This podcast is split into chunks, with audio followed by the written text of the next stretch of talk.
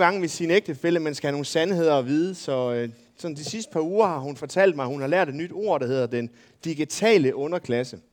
Og så går hun sådan i min digitale evne og siger, jeg, jeg tror lige der, der røg du i underklassen, og, og der gjorde du måske også. Og det skal man jo ikke øh, finde sig i som mand, for man skal jo ikke lade sig kue. Så jeg tænker, nu, øh, nu går jeg all in og går digital i en prædiken. Øh, og det er derfor, jeg har en iPad med. Men, men sandheden er, at jeg kunne ikke finde ud af at printe ud. For ellers er der taget et stykke papir. Ja. Så hvis der lige pludselig går sort skærm, jamen så, øh, så må vi håbe, det er Helligåndens gode indgriben, der beskærmer os for dårlig prædiken. Ja. Men øh, inden vi skal mødes med Guds ord, så lad os bede sammen. Herre Jesus, vi beder dig om, at du på alle mulige måder vil træde ind i vores liv og vores hjerter med det lys, som du har, nemlig frelsens lys. Vi beder dig om, at det må blive til stor velsignelse for os selv, for den menighed, vi kommer i, og for de mennesker, vi er iblandt i vores hverdag. Amen. Se, der var en mand, der hed øh, Johannes. Johannes, han havde øh, 39 års godt ægteskab bag ved sig. Og som hans gode ven Oscar sagde, ja, ja, du har været gift tre gange, Johannes, så du kan jo sagtens. Og Johannes, han svarede tilbage, ja, men ved du hvad, min kone, hun døde for nylig. Hvor til Oscar svarer tilbage, ja, du er da heldig, det var da hende, der var mest træls af de tre. Så øhm, Johannes, han øh, havde jo haft de her tre koner, og det var der kom 16 børn ud af. Så det var han jo sådan set ganske stolt af. Det er bare tit sådan, når man har tre koner og 16 børn, så kan det være lidt svært at være den nærværende far. Så der var mange brudte relationer blandt de 16 børn. En dag så skal Johannes op og, og handle i byen, og øh, han kom forbi en forsamling af mennesker, som står og lytter på noget. Og der er en, der kalder på ham hele tiden og siger, Johannes 3,16. Tænkte, det var lige godt utroligt. Altså, hvor, hvor kender du mig fra? Så han stopper op og tænker, det var da lige godt. Øh, nå. Og så lytter han på en øh, vækkelsesprædikant, som, øh, som konstant siger Johannes 3,16. Og øh, efter øh, ligesom forsamlingen har løst sig op og gået videre, så, øh, så tænker Johannes, ah, jeg må lige hen og høre ham der manden der, hvor han kender mig fra, for jeg synes ikke lige, at det er en, jeg har set før. Og så går han hen og siger, hvor, hvor kender du mig fra? Og de kender sådan set ikke hinanden jo. Og så kan vækstprædikanten fortælle ham, at øh, i Bibelen, der er der et øh, meget, meget, meget kendt bibelvers, der hedder Johannes 3:16. Det gjorde så, at Johannes han fik en øh, snak med vækstprædikanten og fik lov til at lytte til Guds ord. Og det fik en radikal ændring for ham.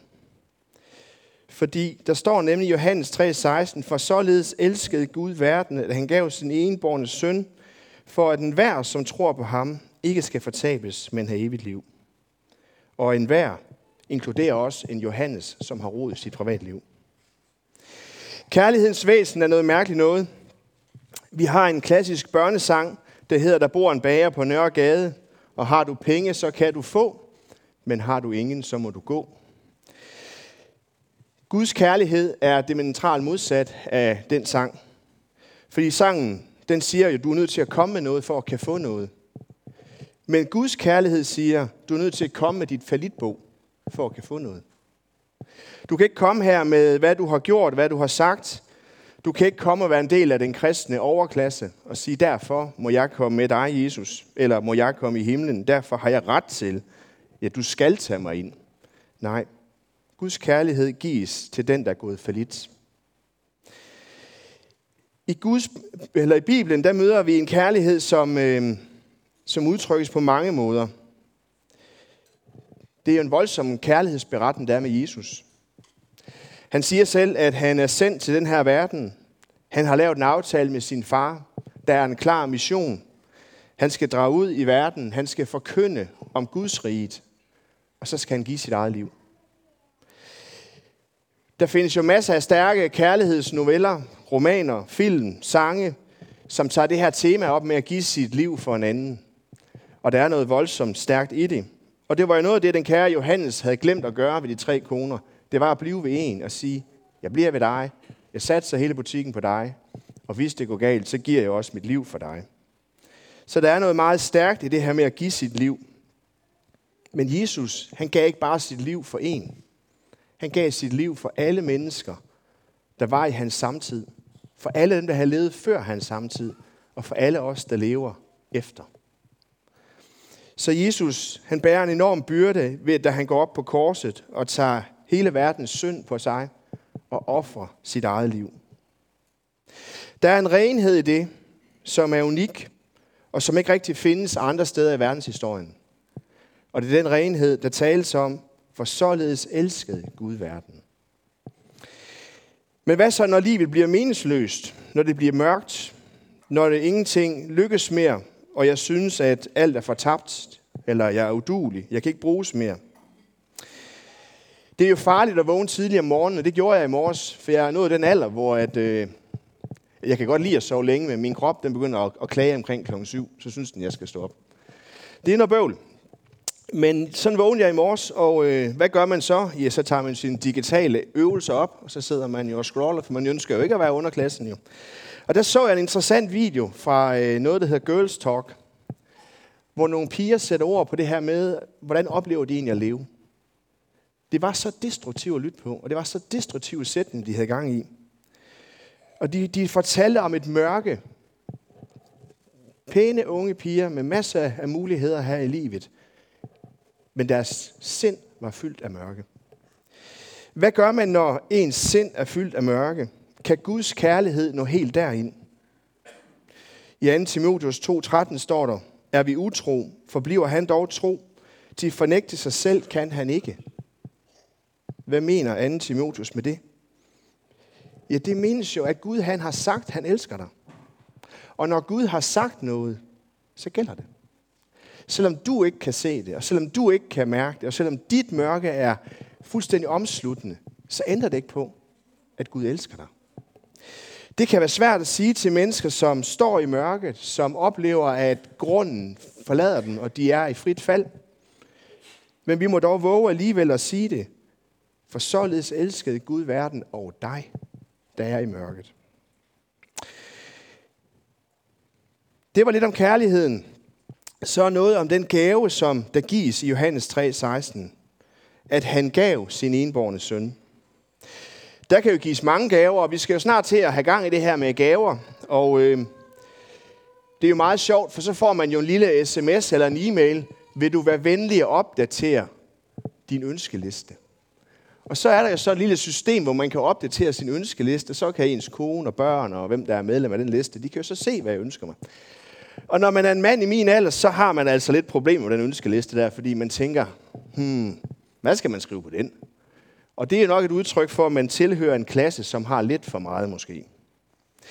Men øh, jeg ønsker mig nogle gaver her til jul. Det gør du sikkert også. Men de gaver, vi giver hinanden, de er nogle lidt smålige i forhold til den gave, der taler om her. For den gave, som der gives i Johannes 3:16, den er enorm. Det er nemlig sådan, at det, der ligger bag ved en gave, den forklarer nogle gange værdien af en gave. Og jeg skal ikke underkende de gaver, man ønsker at give mig til jul. Øh, jeg siger tusind tak. Man kunne jo også være, at man fik ingenting jo. Men øh, det er jo ikke sådan, at mine børn eller min kone har opgivet alt for at bare give mig en gave. Noget af det, det møder vi faktisk, når der er krig her i verden. Når to lande, to folkeslag eller magter om midler og penge går i krig mod hinanden, så er det voldsomme ting. Og vi kan bare kigge ned i Ukraine og se, hvad der foregår der i øjeblikket, og vi kan mærke det på vores egen krop med varmepriser, elpriser osv. Så hvad ligger der bag de store gaver? Der ligger, at der laves et forlig, en fredsaftale. To magter må forenes. Den krig, som Gud han er i, den kører faktisk stadigvæk. Fordi når Johannes han går og praler med hans tre kroner og hans 16 børn, så er det ikke noget Gud, han synes, man skal prale af. Han synes, det er dybt ulykkeligt. Så hvis vi tager og kigger ind i en krig med Gud på den ene side og mennesket eller menneskehed på den anden side, så lad os prøve at starte på vores egen side blandt menneskene. Gud han er jo fin nok. Han er jo til at rumme i en vis grad. Men, men nogle gange, der bliver han for meget. Nogle gange der bliver han for radikal. Der bliver han simpelthen for hellig. Og jeg ved ikke, om du har oplevet i dit liv, at du har tænkt, det som den prædikant siger, eller det som den teolog skriver, eller det som den i min DNA-gruppe siger, det er simpelthen for langt ude. Sådan kan Gud ikke være. For der er noget i os mennesker, som er i oprør med Gud. Hvor snittene ligger, det er meget forskelligt for os. Men jeg vil bare være ærlig og sige, at jeg har selv oplevet, hvor jeg tænkte, Gud, nu er du for meget. Det der, det er simpelthen for heldigt, det der. Det vil jeg ikke være med til. Så der er i hvert fald noget inde i mig, som har lyst til krig med Gud. Og Guds ord er ganske afslørende her, for i Romerbrevet 3, 23, der står der bare så simpelt, for alle har syndet og mistet herligheden for Gud. Så det er ikke sådan, vi kan sige, at øh, Johannes, dem kan vi lave en kategori af med hans tre kroner og hans 16 børn. Romerbrevet siger faktisk, at det er alle. Uanset hvem du er. Uanset hvor du bor. Eller hvilket folkeslag du tilhører. Eller Galaterbrevet 3:28. Her kommer det ikke an på at være jøde eller græker, på at være træl eller fri, på at være mand og kvinde, for I alle en i Kristus, og hører Kristus til, og I er også Abrahams afkom, arven i kraft af Guds løfte. Der er altså ikke bare en, der skal frelses, eller ukrainer, der skal frelses, eller russere. Det er alle mennesker, der skal frelses, og det er begge køn. Det er ikke sådan, vi kan sige, at mændene er slemmere end kvinderne, eller omvendt, eller vores børn er de værste, men vi voksne, vi er bedre. Det er os alle sammen, der har brug for frelsen. Så på den ene side med menneskeheden, der bliver Gud bare for meget. Så lad os prøve at gå over på den anden side og besøge Guds side af fronten. I Romerbrevet 1.18 eller 1.18 står der, for Guds vrede åbenbares fra himlen over al ugudelighed og uretfærdighed hos mennesker, der undertrykker sandheden med uretfærdighed. Det er jo, øh, det kunne være skønt, de har skrevet noget andet, synes jeg. For det er ret rammende, det her. Gud ser på jorden, og han er jo ikke, der står jo ikke, at han bliver glad ved det, han ser. At han fyldes med glæde. Han kigger på ugudelighed. Han kigger på uretfærdighed. Og det er menneskene, der udøver den. Og han kigger på mennesker, der undertrykker sandheden med uretfærdighed. Hvis vi våger at lade Guds ord tale ind i vores liv, hvis vi våger at være ærlige om os selv, så bliver vi ramt her. Så bliver vi ramt af, at også vi er ugudelige. Også vi er tilhængere af uretfærdighed. At også vi har undertrykt sandheden i vores liv. Og det er under Guds dom. For Gud, han vil simpelthen ikke det her. Han vil ikke være en del af det her. Sådan ønsker han ikke, tingene skal være. Han vil noget helt andet. Han ønsker, at vi skal leve i ren kærlighed med hinanden og med ham. Og hvis du tænker, hvor, hvor alvorligt tager Gud sådan noget her, jamen så kan du jo starte i Gamle Testamente med at læse om Noah og Noahs ark. Og det var hele verden, hvor det regnede. Det var ikke bare i, en, i et hjørne af verden. Det var hele verden, det regnede i. Og det var kun Nora, hans kone og hans familie og dyrene i arken, der overlevede syndfloden. Det er den hellige Gud, som Bibelen taler om. Det er så alvorligt, han tænker omkring synd og uretfærdighed. Så den krig, vi står i, den er ret voldsom. Og den øh, modstander, vi har, er ikke til at lege med. I Matthæus 25, 41 står der, der skal han sige til dem til, ved sin venstre side, gå bort fra mig i forbandet til den evige ild, der er bestemt for djævlen og hans engle. Gud han ønsker simpelthen retfærdighed.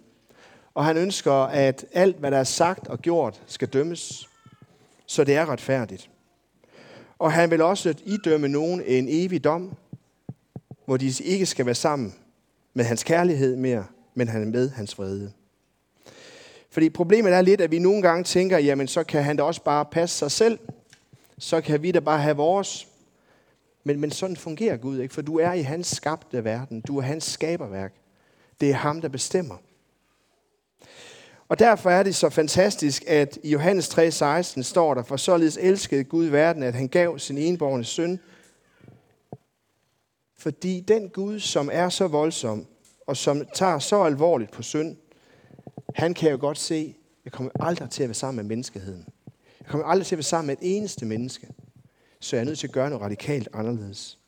Jeg er nødt til at sætte en fred i gang. Jeg er nødt til at lade en forsoning ske. Jeg er nødt til at gøre op på en eller anden måde, så vi stopper det her. Men Gud kan jo ikke forlade sit ord. Så når han siger, at han er imod synden, så betyder det heldigvis ikke, at han er imod synderen. Fordi han elsker nemlig op synderen. Og Gud er urokkelig, når det gælder hans lov, de ti bud. Men han er lige så urokkelig, når det gælder evangeliet, altså budskabet om, at Jesus er kommet til den her verden, fordi Gud elsker mennesker, fordi Gud ønsker at frelse os for evigdom, fordi Gud ønsker fællesskab med os. Det er et paradoks, vi har med at gøre her. Og problemet det er, at vi har svært ved at, at få det ind i hovedet. Vi har også nogle gange svært ved at få det ind i hjertet. I uh, Gamle Testamente er der et paradoks omkring det her i 2. Mosebog 33, 20, hvor Gud han siger, du får ikke lov at se mit ansigt, for intet menneske kan se mig og beholde livet. Det er Gud, der taler med Moses. Men i 2. Mosebog 33, 11 står der, og Herren talte med Moses ansigt til ansigt, som det ene menneske taler med det andet. Så på en eller anden måde, så er Gud bare så langt større end dig og mig. På den ene side siger han, loven står fast. På den anden side siger han, evangeliet står fast. Så vi kan møde ham, som vi møder et andet menneske, som en far til en søn, en far til en datter. Og på den anden side, så kan han være langt distanceret fra os, så vi ikke kan tåle hans nærvær. Paulus han kalder det her en dårskab for verden. Lad os prøve at hoppe tilbage til Johannes med de tre kroner og de 16 børn. Det blev til frelse for ham at lytte på den vækkelsesprædikant. Han kunne gå hjem og sige til den kone, han var gift med, ja, ja jeg er blevet kristen. Jeg er blevet omvendt. Ja, og hvad betyder det så, Johannes? Jamen, det betyder jo, at vi skal til at gå i kirke. Det betyder jo, at vi skal læse Guds ord. Det betyder jo, at vi skal, vi skal bede sammen. Det betyder jo, at vi skal indordne vores liv efter Guds vilje. Jamen, Johannes, det vil jeg ikke. Jeg, jeg har slet ikke lyst til det, og dine 16 børn har der slet ikke. Så Johannes skal tilbage og i gang med at rydde op i sine relationer. Han skal tilbage til sine børn og undskylde for sin adfærd og sin opførsel og sine ord. Og det er jo ikke sikkert, at de alle sammen siger, det var simpelthen dejligt, du sagde det, fordi du blev en kristen. Det kunne jo faktisk være, at de blev mere frustreret, mere vrede. Og det er det, Paulus han taler om, at det her evangelium, det skal på en eller anden måde åbenbares af Helligånden, for at vi forstår det, og for at vi kan leve i det og blive bevaret i det. Vores gamle kirkefader Luther, han siger det på en anden måde. Et forfærdeligt billede af vrede og et underfuldt billede af kærlighed. Sådan beskriver han Gud. Så paradokset er, at loven hader synden og vil straffe den til punkt og prikke. Der skal være retfærdighed til. Men modsat loven står evangeliet og siger, at det elsker synderen, altså mennesket, uanset hvad det har sagt og gjort – og Gud han vil tilgive enhver uretfærdighed. Der findes et menneske, der kan hjælpe os med det her, som kan få det til at gå op, og det er Kristus. Og det er lige præcis den gave, der bliver givet til os. Kristus, den enborne søn. Gud tager sin egen søn og lader ham gå i den her verden og lader retfærdigheden ske, så han bliver dømt og korsfæstet for alle synd. Det kan Gud få til at gå op, det her. Spørgsmålet er, om du og jeg kan. Og det er her, troen kommer ind, for den hver, som tror på ham. Der bliver ikke sagt, at du skal fatte eller forstå det, eller du skal være i stand til at skrive afhandlinger om det, eller at du skal... Nej, det bliver bare sagt, at du kan være ligesom Johannes med de tre koner og de 16 børn. Han troede det. Det var en enkelt tro. Det var måske ikke en særlig funderet tro. Han nåede aldrig på bibelskole, og han fik aldrig skrevet det eneste teologisk skrift, men han troede på det. For tro, det er at overgive sig selv til Jesus. Det er at opgive sit eget liv og lade Jesus samle livet op. Tro, det er at være under Jesu kommando. Det er at være ham lydig i alt og et. Og det er at erkende og bekende, når det ikke lykkes. Tro, det er at se hen på noget andet, der kommer et andet sted fra end mig selv det er for os her i kirken at kigge bagud 2000 år og sige, det der skete på Golgata, det er nok. Vi behøver ikke mere. Hvad skal vi frelses fra? Fra fortabelsen. Fordi Gud han bliver nødt til at stå ved sit ord. Og han bliver nødt til at stå ved, at en dag gør han regnskabet op. Og det er det, vi skal fortælle til os selv, at ved troen er vi sat fri for dom. Vi er nemlig dømt til en evighed. Vi er dømt til at skal være med i himlen. Men det her missionens iver må springe frem, for der er altså nogen, der ikke har hørt det her endnu. Og derfor var det så godt at være til gudstjeneste for nyligt, hvor vores udsendte Tanzania-missionær Ole havde samlet en masse film sammen fra et voldsomt tørt sted. Og jeg sad og tænkte, da jeg kom hjem, jamen jeg har jo kørt der en gang og delt litteratur ud. Og måske har en af de bøger, jeg har delt ud, gjort et eller andet, jeg ved det ikke. Øh, men interessant, at missionen springer ud af, at der er flere, der må nå det og komme med. Hvad skal vi bruge det evige liv til? Prøv at tænke og leve i et evigt lys, i en evig renhed, i evig fred med dig selv. Med de her piger, som taler så kraftigt imod sig selv og deres, det at være menneske. De skal få lov til at få fred i deres sind. Dem, som har levet i ufred, sågar med deres ægtefælle, skal opleve at leve i fred. Dem, som har haft mange uge øh, uoverensstemmelser, måske med nabo, venner, menighed, de skal leve i fred. Det må være fantastisk at leve et sted, hvor der er fred. Og hvor kærligheden er gennemstrømmet af alt. Alt, hvad der bliver sagt og gjort, bliver gjort i kærlighed. Ikke noget uselvisk, ikke noget egoistisk, blot kærlighed. Det er det, det er at vende tilbage til paradiset med Gud. Og kunne se ham ansigt til ansigt. Kunne vandre med ham i haven. Kunne være en del af en stor menneskeskab, hvor vi ikke er optaget af, om man er sort eller hvid. Om man er mand eller kvinde. Hvor man bare er menneske. For således elskede Gud verden, at han gav sin enborne søn for, at enhver, som tror på ham, ikke skal fortabes, men have evigt liv. Lad os bede sammen. Jesus, vi beder dig om, at du på alle mulige måder må få lov til at blive vores Herre og vores Gud. Og når vi står og synger lovsang i dag om dit skaberværk, så lad os også lovsynge i hjertet, at du har frelst os. Du har sat os fri for os selv og vores ondskab. Og du har sat hele verden fri ved tro på dig. Amen. Huha, det gik. Den holdt hele vejen.